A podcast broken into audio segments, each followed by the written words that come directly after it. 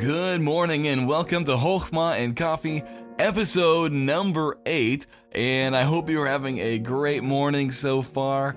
I know I just had to run to the store last night and get my favorite uh, type of coffee. I, and I, it might not even be my favorite, it's the one I always get. I, I am a big fan of Don Francisco. If you've never heard of it, that's kind of the coffee I get on a regular basis.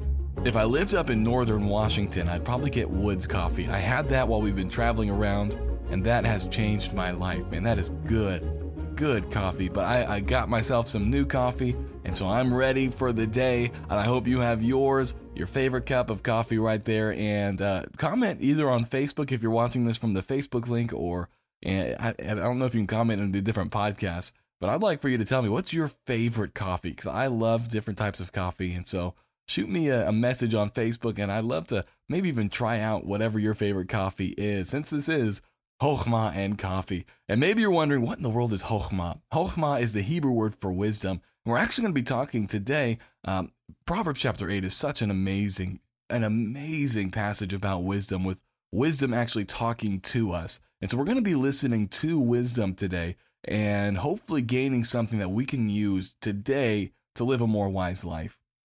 And I want to say thank you to the patrons who support this.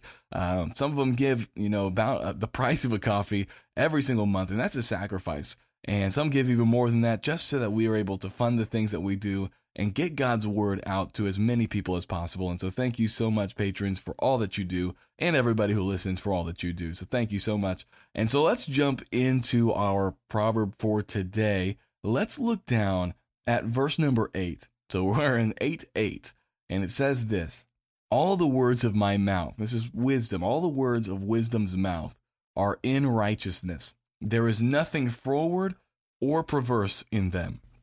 As I, I had to meditate on this verse for a bit, kind of thinking, man, what is it? What is it really trying to say here? And I think it's trying to uh, to show us two things. First, I, I don't know if you've ever had somebody who just knew how to push your buttons, and it wasn't like they did it on accident. You know, there are people who can push your buttons and it's like they're they're not doing it on purpose, but they just keep getting under your skin.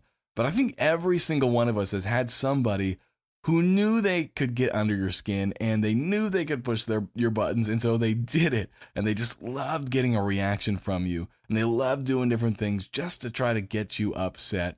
Well, as we come to this passage here, we see that wisdom says, "Hey, whatever I say, I do it in righteousness." That means I do it the way that it's supposed to be done what I'm giving you is the right thing. It's the way you're supposed to live.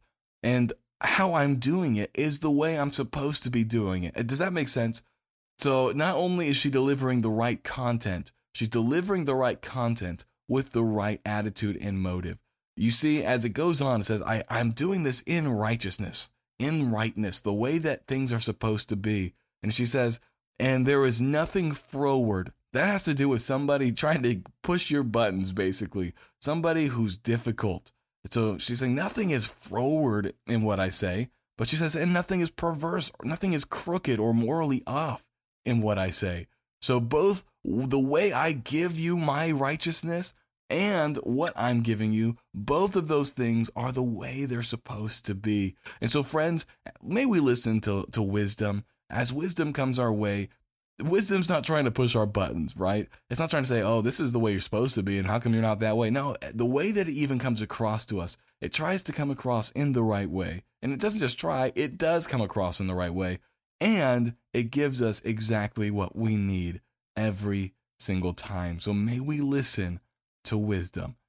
May we may we earnestly seek it out and apply our hearts to wisdom.